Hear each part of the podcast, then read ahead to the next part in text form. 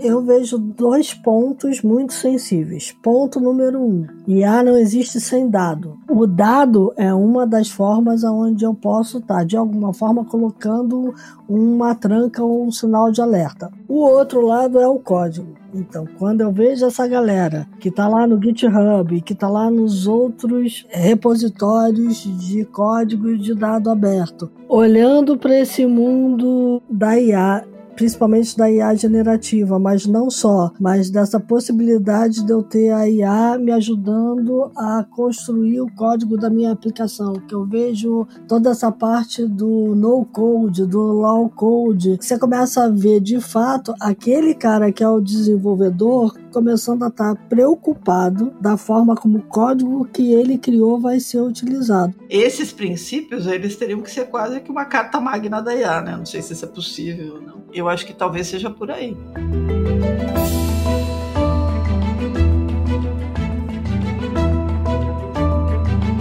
Olá, mentes inquietas e curiosas do século 21. Estamos começando mais um The Shift, o seu, o nosso podcast sobre inovação disruptiva. Eu sou a Cristina Deluca. E eu sou a Silvia Bassi. A gente está aqui para falar sobre disrupção, porque, como a gente sempre diz, a ruptura é a única constante do século 21. Isso é bom, isso é ruim, tudo vamos levando, mas o importante é não esquecer que ela está ali. Certo, Cristina? Exato. É, por aí mesmo. eu vou te dizer que depois da imersão que eu tive na semana passada no mundo da inovação, que as pessoas estão mais ávidas em saber para onde esse negócio está indo. Pois sabe? é. Então, e é sobre isso um pouco que a gente vai falar. Hoje o episódio vai ser diferente. Eu vou entrevistar a dona Cristiana De Luca. Na verdade, eu vou entrevistar Ai, e dar pitaco. É. Então, é assim, a gente já fez um episódio bacana que a gente recomenda que vocês ouçam, né? Sobre a generativa e tudo que vem por aí. Mas o que que acontece? Essa imersão da Cris foi lá na Web Summit, né? No Rio de Janeiro. E aí, de repente, percebe-se que a IA está sequestrando as conversas nos grandes, né? Nos grandes e nos pequenos encontros, né? As pessoas estão falando muito. É, não foi só no Web Summit, na South by Southwest também, o grande sequestro foi da IA e a coisa continua em outros eventos menores, ou seja, todo mundo está tentando achar um jeito de conversar sobre esse negócio. Mas será que as conversas estão realmente indo a fundo aonde tem que ir? Né? A gente está tá olhando o iceberg do tamanho certo, a gente está entendendo que tem muita carne embaixo do angu, né, para usar duas expressões super conhecidas. A gente publicou um texto bem bacana da crise essa semana sobre isso e resolvemos que a gente tinha que conversar sobre isso. Então, Cristiano De Luca, o que é que não está sendo conversado?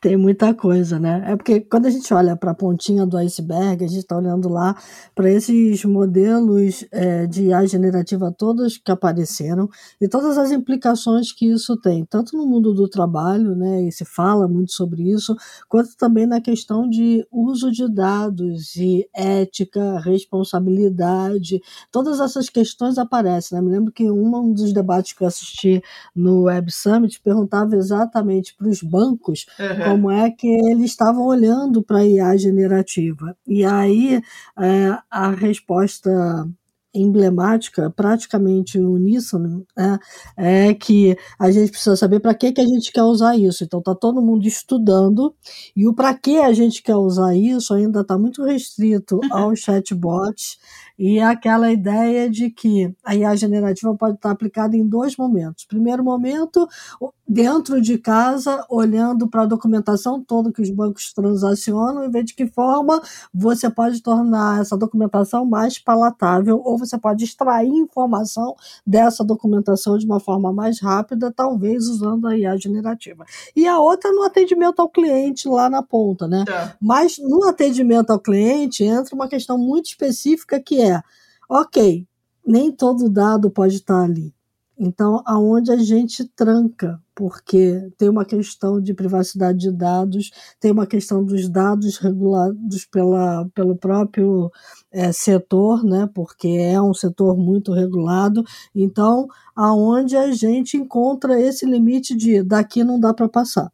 Né? Mas você fala sobre daqui não dá para passar com relação ao uso da IA, mais os dados, mais a privacidade do cliente, no, na, no caso da situação bancária. É isso? Isso, tá. isso, exatamente. Então, vamos, vamos supor que a gente esteja olhando para o mundo onde eu possa ter é, um chat GPT e a generativa melhorando pra caramba os robôs de conversa, tá? Uhum, tá. É, que os bancos já usam há bastante tempo. Então, na hora de melhorar pra caramba o robô de conversa, não pode vazar dado.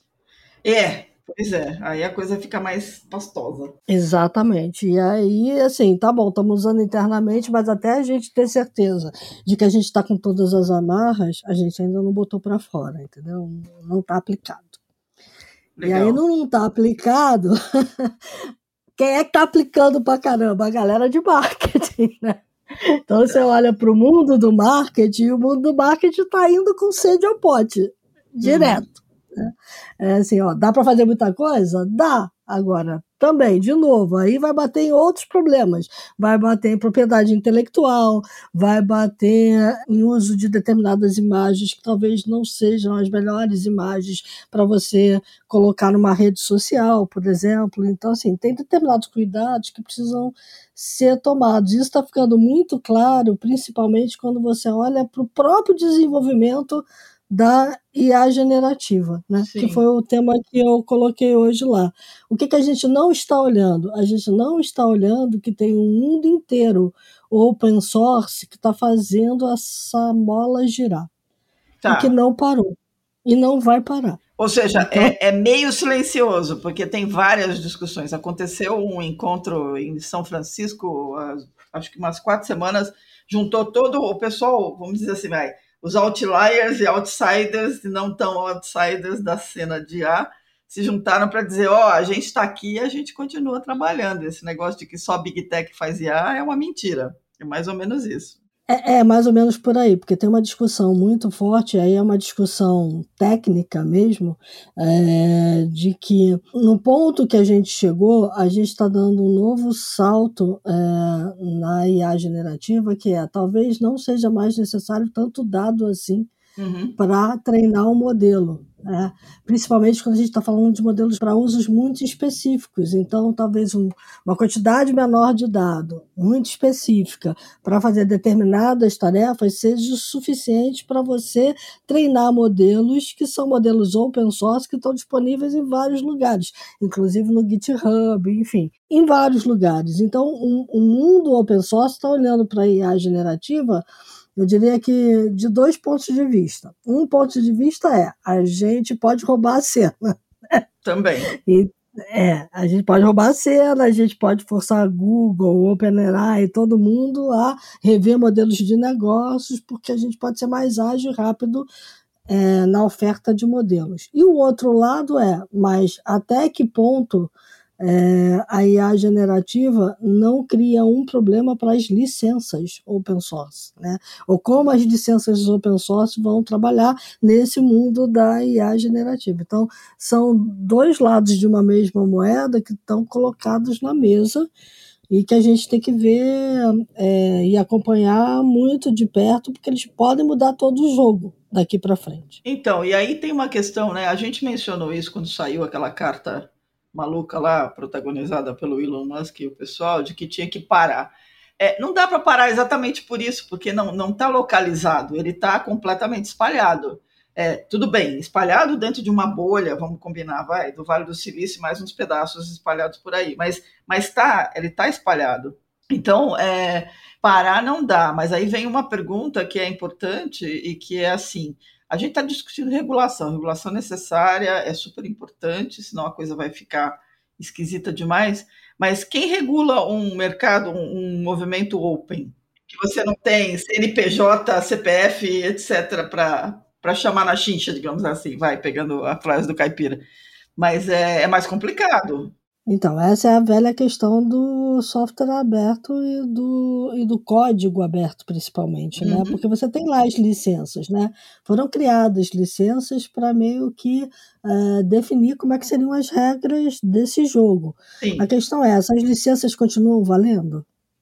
Né? Como tá. aplicar essas licenças nesse novo modelo que a IA está chegando e está bagunçando tudo.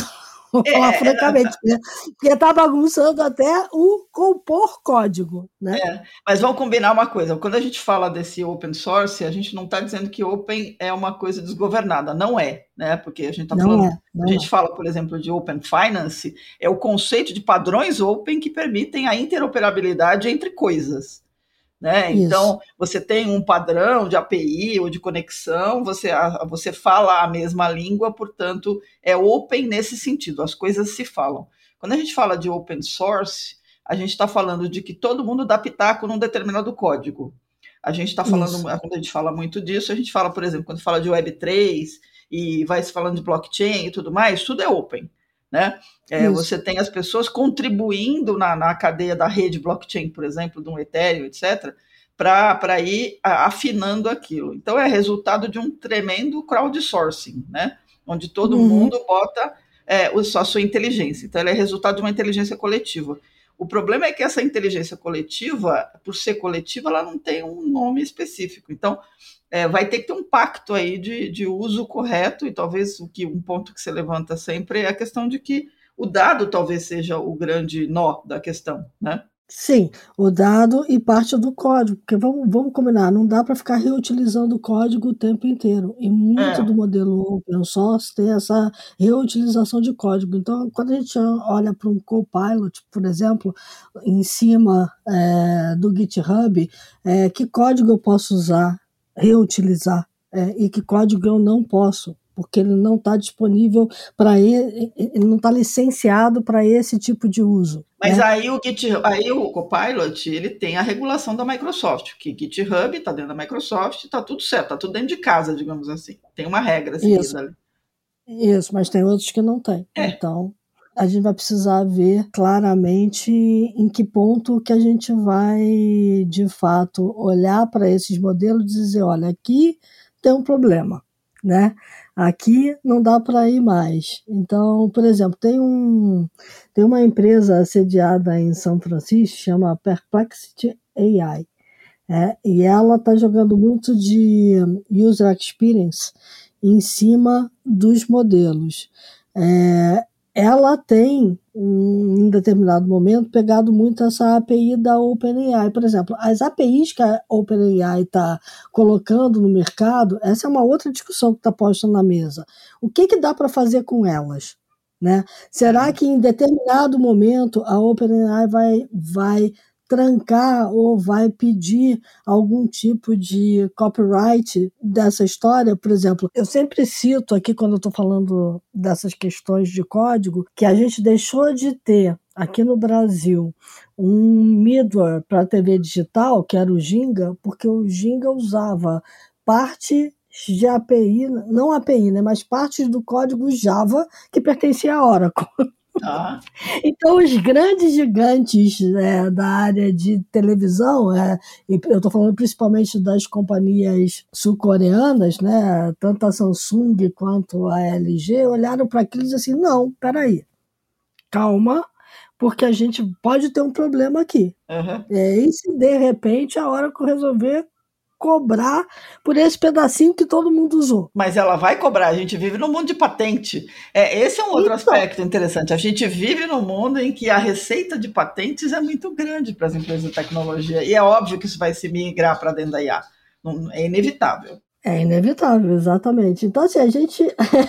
o que a gente começa a perceber é que esse tipo de discussão não está posta. Está todo mundo preocupado com o uso. Acho que a, a impressão que eu tenho, Silvia, e olhando para tudo que eu vi acontecer lá no, no Web Summit, é que a gente está muito preocupado com o modelo de negócio baseado em vigilância ainda, né? Uhum. É, em capturar grandes volumes de dados dos usuários e informações muito preocupado com a concentração de recursos na mão de pequenas grandes empresas, vamos dizer assim, Microsoft, Alphabet, uh, mesmo a, a própria é, OpenAI, a, Meta, é. a, a, própria OpenAI que ao se associar com a Microsoft perdeu um pouco a característica do Open, né? Quando lançou o GPT-4, deixou isso muito claro, né? O GPT-4 é o primeiro produto da OpenAI que não tem tanto compartilhamento assim aberto com a comunidade open source.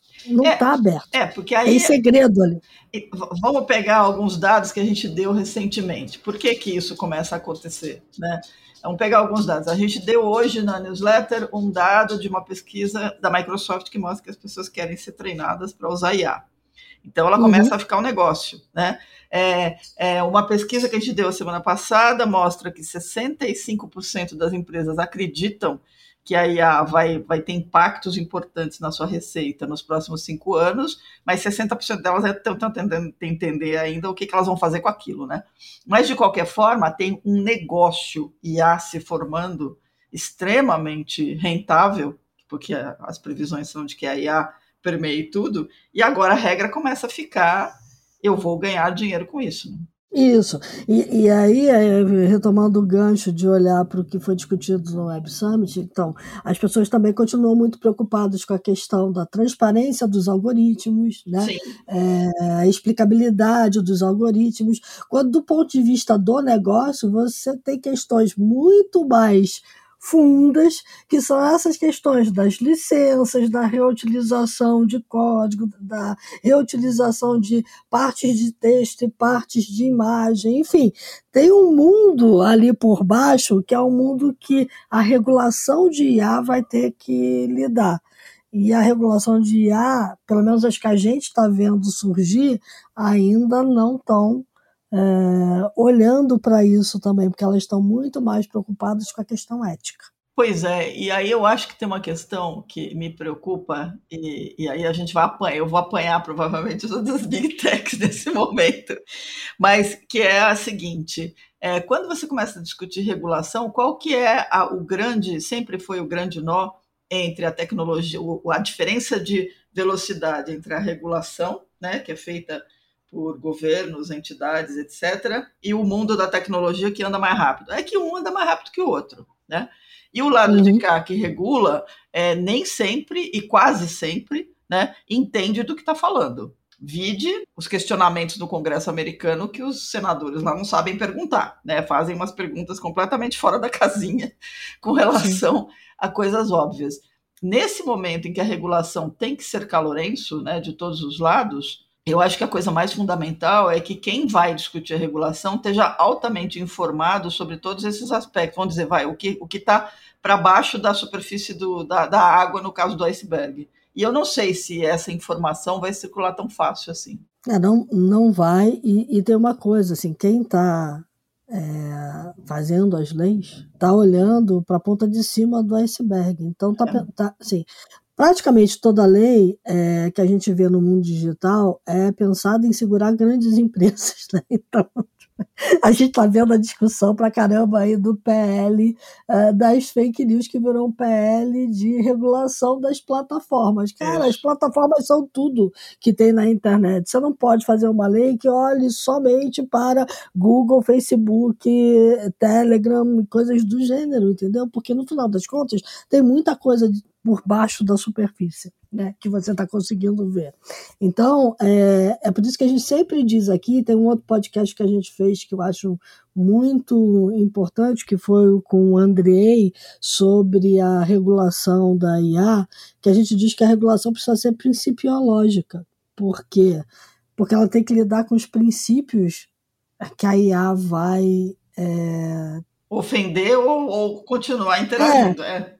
Isso, no dia a dia, que ela vai lidar no dia a dia, né? Porque, assim, se, se você olhar só para pequenas, quatro ou cinco grandes companhias, né? Um, um, universo muito pequeno, achando que você vai resolver o problema, você não vai resolver o problema, porque você tem muita gente treinando muito IA em muitos lugares, dentro da empresa ou fora da empresa, ou na comunidade open source você não sabe como isso está sendo treinado, em que está sendo treinado, com que tipo de dado está sendo treinado está sendo colocado à disposição para as pessoas usarem. Né? Então, é, isso aí tem que estar tá na superfície. Né? Esse tipo de uso precisa também estar tá sendo olhado por quem está é, tratando das regulamentações. Né? É, eu, eu acho que aí é um ponto super importante, né? Porque quando, quando você lembra bem essa coisa do, do princípio lógico, o que a gente está falando no fim das contas é assim: é, é não é para se guiar por detalhe, mas pelo princípio, pelo guarda-chuva fundamental,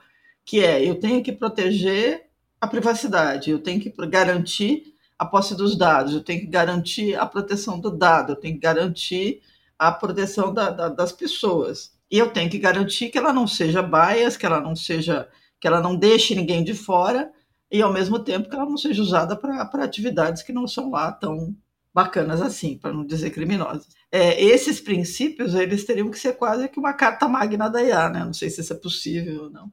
Mas, enfim, eu acho que talvez seja por aí. É, quando você vê a Meredith Whittaker, que é ex-funcionária do Google, presidente da Signal Foundation, falar no, no palco lá da Web Summit, de que uma das formas que ela acha que é importante para a gente não ter essa concentração da IA e de tudo que vem pela frente em grandes empresas é, é essas gigantes da, da tecnologia é ter mais gente produzindo, e eu olho para o mundo open source, vejo um monte de gente produzindo, Exatamente. e o pessoal dizendo que o open source pode, é, de alguma forma, quebrar o modelo do Google, da OpenAI e da Microsoft, é, eu olho para isso tudo e digo assim, opa, peraí, mas a gente vai precisar ter princípios né, de uso disso, porque é, você pode usar para o bem e você pode usar para o mal. Né? É então, assim, esse, muita gente fazendo pode gerar muita coisa boa, pode ter uma comunidade toda tomando conta para que aquilo tenha um bom encaminhamento, como eu posso ter gente fazendo coisa errada, porque sempre vai ter gente fazendo coisa errada. E aí, como é que a gente lida com isso? É, eu acho que assim, a, a, acho que tem um ponto aqui que todo mundo concorda, que assim é desejável, é necessário que a criação tecnológica, a inovação floresça. Ou seja, a gente tem startups até para isso, né? Porque a inovação uhum. vem de todos os lugares, a criação vem de todos os lugares. Então, quanto mais gente estiver fazendo, mais rápido a coisa avança, mais coisas interessantes vão aparecer, etc. Mas se todo mundo estivesse fazendo sem nenhum princípio, e a gente está falando de uma tecnologia que lida com coisas muito complicadas, é, vai chegar uma hora que o volume de coisas produzidas vai ser tão grande que você não vai conseguir regular nada. Né? A regulação vai para o brejo.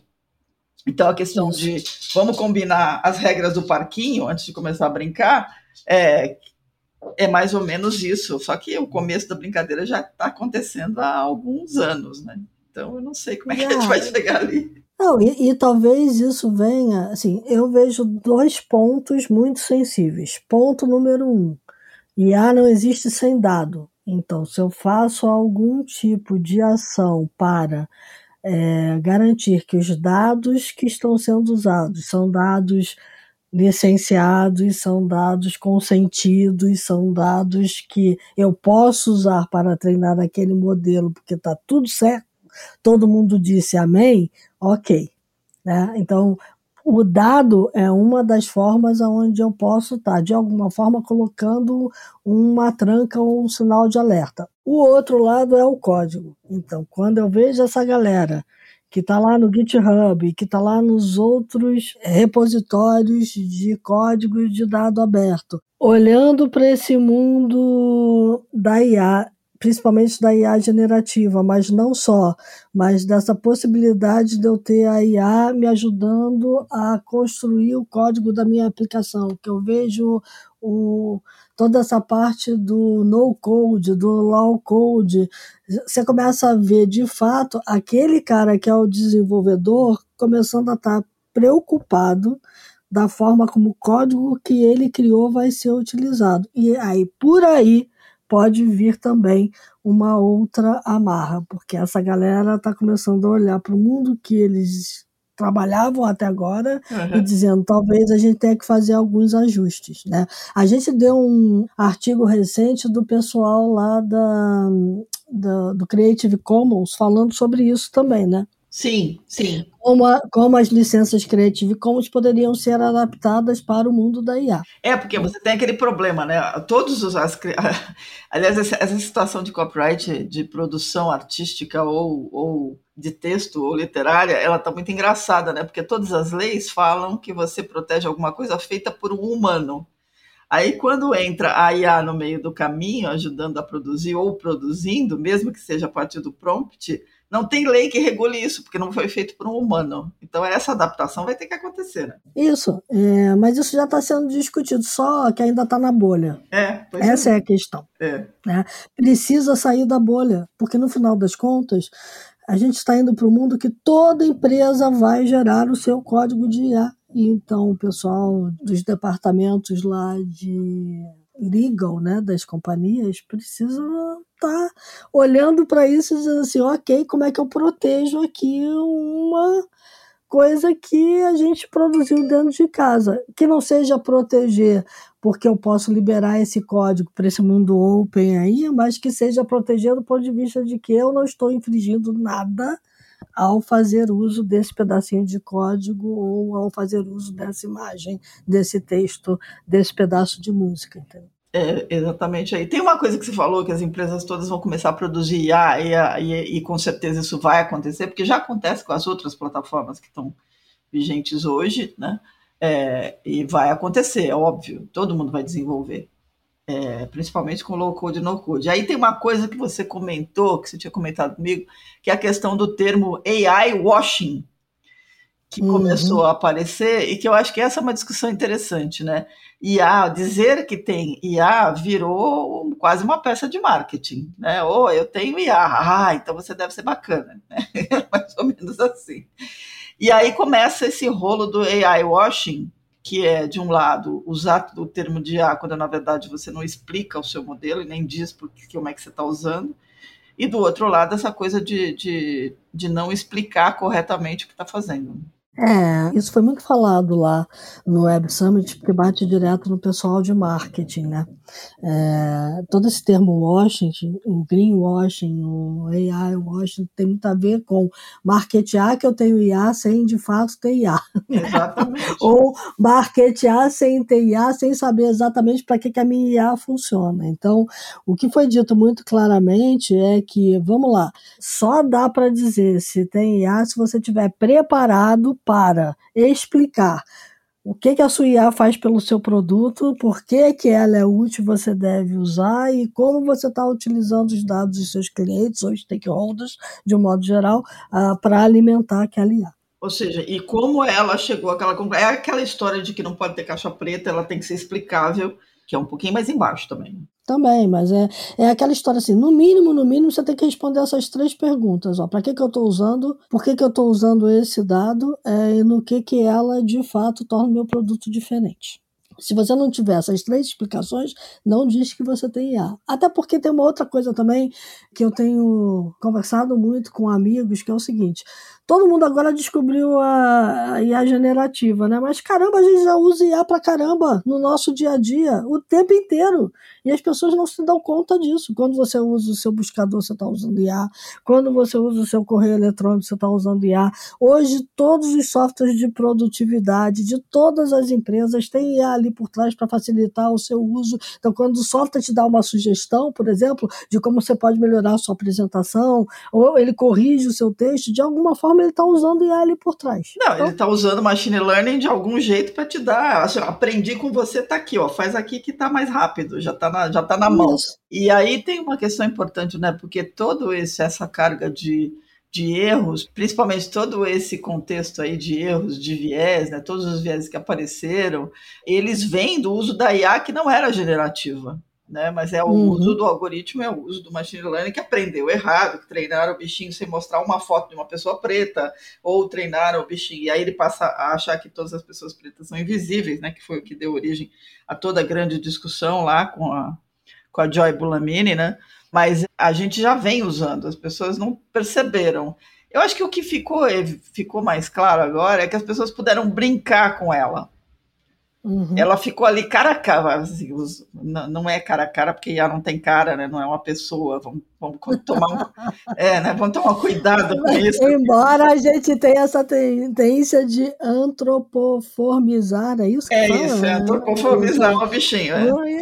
Exatamente. Então, mas é. E aí esse negócio já está lá rolando, não se fez muita coisa a respeito. E agora, além de ter que fazer coisas a respeito, ainda tem que lidar com aspectos muito mais complicados, que é o caso da generativa, né? que começa a, a entrar em terrenos que é aquela história que a dona Amy Webb apitou já há dois anos, que é o mundo da, da mídia sintética. Né? Agora a gente consegue entender com muita clareza o que, que ela estava dizendo como mundo sintético. Né? Porque Exato. tudo está sendo produzido por um algoritmo. E aí a gente entra num mundo que você não sabe de fato realidade e, e ficção. É, e, e, esse é o principal entrave, né? Porque enquanto você está controlando o dado que a IA está usando para ser treinada, ótimo, mas chega um momento em que ela começa a usar dados que foram gerados por ela mesma. Então, pega um mundo onde eu estou olhando vários documentos, né, ou onde eu estou olhando várias imagens e estou produzindo imagens, né, eu e a produzindo imagens. Vai chegar um momento que aquelas imagens que eu produzi eu também vou usar para treinar. Aí? aí vocês já não sabem mais. Não, é, é, é, esse é o meu pesadelo, na verdade, porque você perpetua o erro, né? Você erra ao fazer o primeiro, e aí você erra ao fazer o segundo e o terceiro, baseados no primeiro que está ali no poço, né? Está ali no lake todo de, de dados. E aí a coisa da perpetuação do erro é um negócio complicado, cara.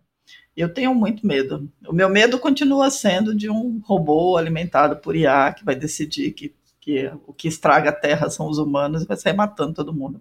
Ah, eu acho que até ele decidir que ele vai sair matando todo mundo tem uma longa jornada, porque em, em tese ele ainda não decide. Mas vai que ele, né? Faz dois mais dois, né? Que nem eu. essa, essa é outra questão, né? Todo mundo olha para a IA e acha que ela funciona por conta própria. Não funciona por conta própria. Então, mas olha, pensa, pensa no seguinte: é, da mesma forma que nos smart contracts, é, vamos explicar rapidinho aqui, super rapidinho. Smart contract é um código, né? Que define uma, uma transação por NFT ou qualquer transação no mundo das finanças descentralizadas. Você usa o smart contract para substituir um terceiro, que seja um cartório, que seja um mediador de transação, que vai dizer assim: Fulano emprestou dinheiro para Beltrano. É, e no dia tal, os bitcoins de Fulano vão ser transferidos para Beltrano para pagar a dívida. Tanana. Isso aí, em vez de você escrever num documento que vai no cartório, você escreve no smart contract, que é um código e isso tá, e isso é executado pelo próprio código. Você não, você não pode mexer mais nele, porque é uma coisa imutável, né? O conceito todo aí da blockchain. Imagina se você começa a criar sistemas automatizados que têm essas coisas, as execuções por conta própria. É isso que me preocupa. Porque se você erra uhum. na, na, definição que está dentro daquele algoritmo, ele vai executar bobagem. E a bobagem pode ser grande. É, esse é o meu ponto só. Não é assim, ela não pensa. Ela não pensa, mas quem programar, se não prestar atenção no que programou, pode fazer uma caca. Pode, e essa é a questão. E, e por isso que a, talvez o que a gente está falando claramente aqui é uma questão de responsabilização. Quem será responsabilizado pelo uso indevido de dado? Quem será responsabilizado pelo uso indevido de código. Então, vai, tem, chega um momento em que você tem que dizer, tá bom, e isso é uma discussão que não é de hoje, é uma discussão de desde, desde que a IA entrou, por exemplo, no mercado financeiro. A CVM já tinha essa discussão. Quando eu crio lá um modelo de IA para fazer transação na bolsa, né, para ficar comprando e vendendo ação, é, e o robozinho tá lá rápido, muito mais rápido que o humano, isso. que para isso que a IA serve, né? ser muito mais rápido e fazer muito mais simples e, e fazer a roda girar, quem eu vou responsabilizar se esse robozinho começar, por exemplo, a produzir uma fraude financeira? Isso. É, alimentar uma fraude. E aí é por aí que os reguladores vão. Né? Ele vai olhar e dizer assim: tá bom, quem é o responsável? Ah, o responsável é o dono da empresa? Ok. Tem um cara aqui que vai botar a cara e que se isso aqui não funcionar, é o responsável vai responder judicialmente por isso. É, você vai, então, ter, assim, vai ter que jogar a responsabilidade no colo de quem criou o algoritmo e não no colo da IA que executou, porque a IA executou aquilo que ela recebeu de código. É, de quem criou o algoritmo, de quem treinou Exatamente. o algoritmo e eventualmente de quem usou. É. Mas é assim, a internet proliferou, cresceu, e a gente teve o volume de, de empresas que teve por causa daquela decisão lá atrás do governo americano de que as empresas de tecnologia não seriam responsáveis por aquilo que as pessoas fizessem nas suas plataformas. É, nós estamos ainda discutindo isso, nós estamos discutindo uma coisa que aconteceu três décadas atrás. Imagina agora. Uhum. É, não, é, é, bem por aí. E, e, aí a gente vai bater, olha, um do, uma das palestras mais interessantes lá é, do Web Summit, eu não cheguei a assistir é, ao vivo, mas eles fizeram uma coisa que eu considero bacana. Eu acho que todo mundo que organiza grandes eventos deveriam fazer fazer, é, tem um, um, app do Web Summit com a programação, né, que você usava para você não perder, porque quatro palcos, mais o palco principal, tudo acontecendo ao mesmo tempo, você tinha que ficar ali fazendo a escolha do FOMO, né? É, exatamente. eu vou para esse. Na, ah, aquele ali eu perdi. Aonde eu sofrer menos, né, de ter perdido. Exatamente, é. É, mas aí você começa a perceber o seguinte, que as grandes palestras, aquelas que estavam mais cheias, que tinham mais audiência, que o pessoal mais é, comentou, viraram é, videozinhos dentro do aplicativo que tinha a programação. Então, aquilo que você perdeu, você consegue ver quem foi, né? Isso. Quem foi, quem pagou os dois mil reais e tal. Mas é, é, é fé. Eu acho legal. Se você tem um evento desse tamanho, com um monte de gente, você não consegue garantir que as pessoas vão ver tudo, você bota tudo disponível para que as pessoas possam ver depois. Né? E, e aí uma das. Eu, eu, eu li sobre isso é, e fui buscar a palestra, ela fala sobre uma coisa que a gente também comentou no nosso podcast aqui, que é o poder de abstração. Ainda não tem, a IA não tem o poder de abstração que nós humanos temos. E enquanto ela não tiver, e eu acho que vai custar muito para ter, é, a própria OpenAI, é, o pessoal da OpenAI diz isso claramente, olha, a gente está muito distante desse momento em que é, a gente vai ter um, um, um hall né, da Odisseia do Espaço. Isso. Aí ainda não abstrai, é, ela, e ela não tem sentimento, não tem. Então, enquanto isso acontecer, o sentimento que ela consegue ter é aquele que ela mimetiza do que ela leu. Então, se ela está lendo um monte de poetas, se ela está lendo um monte de coisa na internet, se ela está vendo as pessoas falarem sobre amor e ódio, a tendência dela, quando você está conversando com ela, é repetir algo que ela leu né? Porque é, ela, ela, vai, ela vai imitar, mas, mas fica. Nossa, as poesias são terríveis. Eu não vi nenhuma que me interessasse até agora. Isso, mas, eh, mas ela não consegue ainda esse poder de abstração, que é o que nos faz humanos. Né? E esse poder de abstração tem que estar presente é, em tudo que a gente faz na vida, inclusive lá na ponta do regulador, na ponta do desenvolvedor, na ponta do cara é, que vai de alguma forma aplicar esses modelos que estão disponíveis aí. Vai ter que estar. Muito bom. Vocês acabaram de ouvir aqui o bate-boca na redação, como a gente costuma dizer. É. É bem por aí, é assim, a gente assim. não discordou. Não, a gente, a gente discordou, é verdade.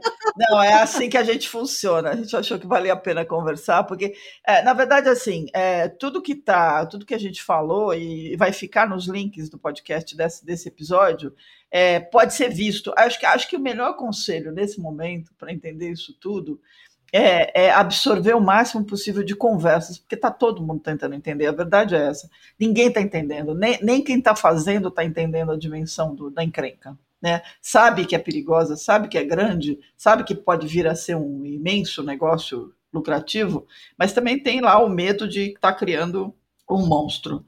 Né? Mas acho que o, o grande ponto é que a gente está vivendo um momento histórico que assim 90% ou mais da população do planeta não vivenciou, que é uma tecnologia realmente mudando tudo. E aí a gente vai colocar os links lá, não só para o material da, do Web Summit, porque eles botaram né, as gravações todas lá no YouTube, mas também o Sócio by Sócio Oeste está soltando todas as gravações lá no YouTube, então fica a dica aqui, né, já antecipando os insights. Fica a dica aqui, vão lá e assistam, ouçam, pensem, né? Discutam, porque eu acho que é o melhor caminho essa altura do campeonato. É, do Web Summit tem palestras do palco principal, praticamente todas do palco principal estão é, abertas lá no YouTube. E as outras estão no aplicativo. Então, quem foi e está ouvindo a gente, tem aí, né? Pode procurar pelos, pelas trilhas. Eu aconselho ver toda a trilha de IA. Acho fundamental. É, é, programar um binge, um binge watching aí de sai do Netflix um pouco e vai lá para o negócio para assistir as discussões que funcionam. Muito bem, a hum. gente já antecipou os insights, mas vamos para os insights, Cristina De Luca? Vamos.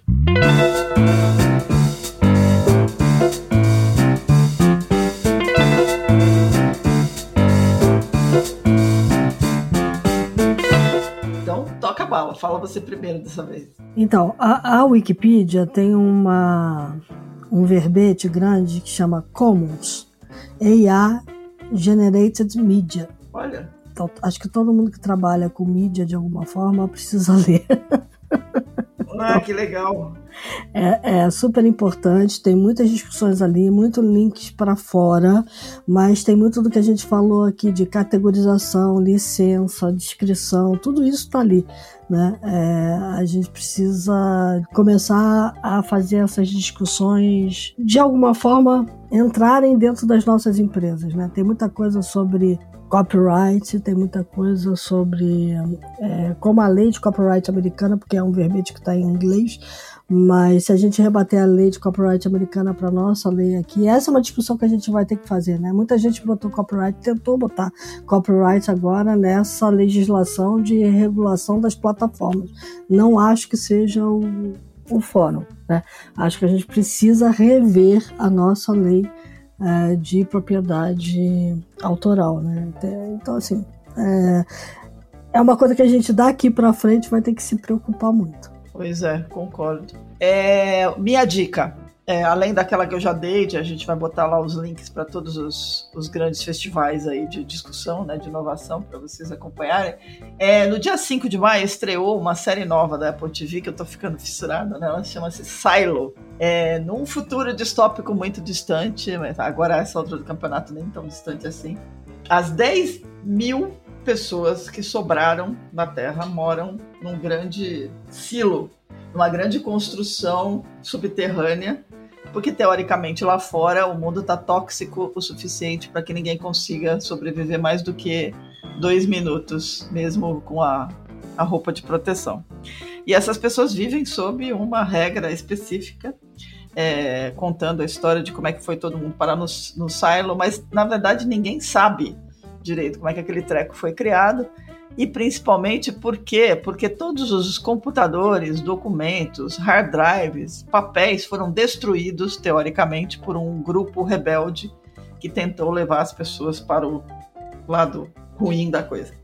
Que é essa história que se conta. E Silo é a história da tendência do ser humano de sempre procurar a informação, né? E aí você descobre que no meio do caminho, não vou spoiler nada, mas que no meio do caminho tem alguma informação ali que não está muito bem é, explicada. Vale super a pena, é uma super série de ficção científica muito legal. É, tem atores fantásticos, protagonistas super fantásticos. É, então fica aqui a, a dica de Silo, porque Silo realmente é muito bacana. Vou dar uma outra dica também que eu acho super interessante. Enquanto estava rolando lá o Web Summit, né, a gente deu a notícia de que o pai da inteligência artificial, é, o Geoffrey Hinton, saiu do Google, né? E ele saiu do Google porque, nas palavras dele, ele precisava de mais liberdade para poder falar sobre os riscos da IA. Então eu quero aconselhar aqui que o pessoal veja duas entrevistas dele. A primeira entrevista dele é uma entrevista que ele deu há um mês atrás para o CBS Mornings. A gente vai botar o, o link lá. É, tem praticamente 40 minutos em que ele fala sobre o potencial de uso da IA, mas ele ainda era funcionário do Google.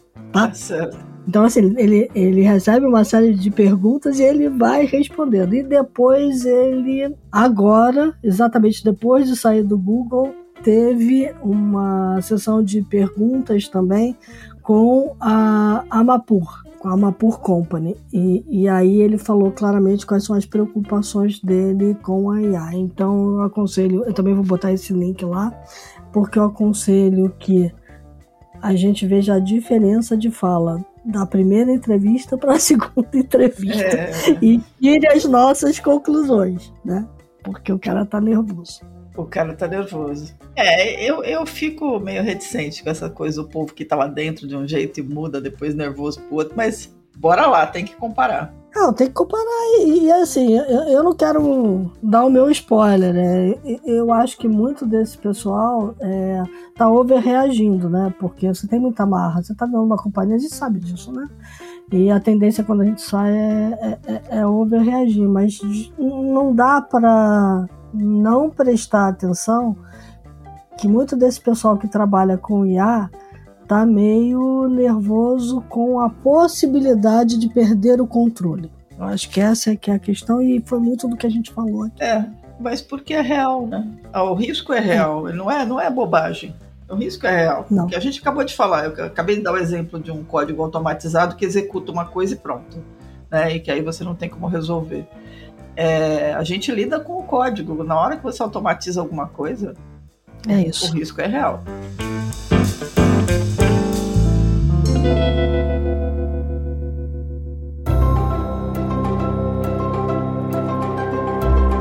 É isso. Pessoal, espero que vocês tenham gostado aqui da nossa conversa. Teremos muitas, várias, sempre. É, Para quem nos acompanhou aqui até agora, dicas, sugestões, críticas, elogios, mandem um e-mail para news.theshift.info. Lembrando, eu e a Cristiane Deluca aqui, que a The Shift não é só um podcast muito bacana, que a gente já ganhou até medalhinha do Spotify, que a gente subiu no ranking aí ultimamente. É, e a gente pede que vocês deem mais likes, porque quanto mais likes, mais a gente sobe e é bacana. É, mas a The Shift é todo um ecossistema para discutir justamente isso, como é que a disrupção afeta a gente em todos os aspectos da nossa vida. Vão lá no site www.theshift.info, leiam as matérias, se cadastrem na newsletter. É, se quiserem assinar a The Shift fechada, é, a gente agradece, porque isso ajuda a pagar as contas. Fiquem bem, se cuidem. Assistam essas coisas todas, pensem a respeito, mantenham-se informados e a gente se fala na próxima semana. É isso aí, gente. Como a gente costuma dizer sempre, para o mundo mudar é preciso que todo mundo tome boas decisões. A gente está tão apavorado com as decisões da IA que a gente está esquecendo as nossas, né? Então, tome boas decisões na semana que vai entrar. É isso aí, pessoal.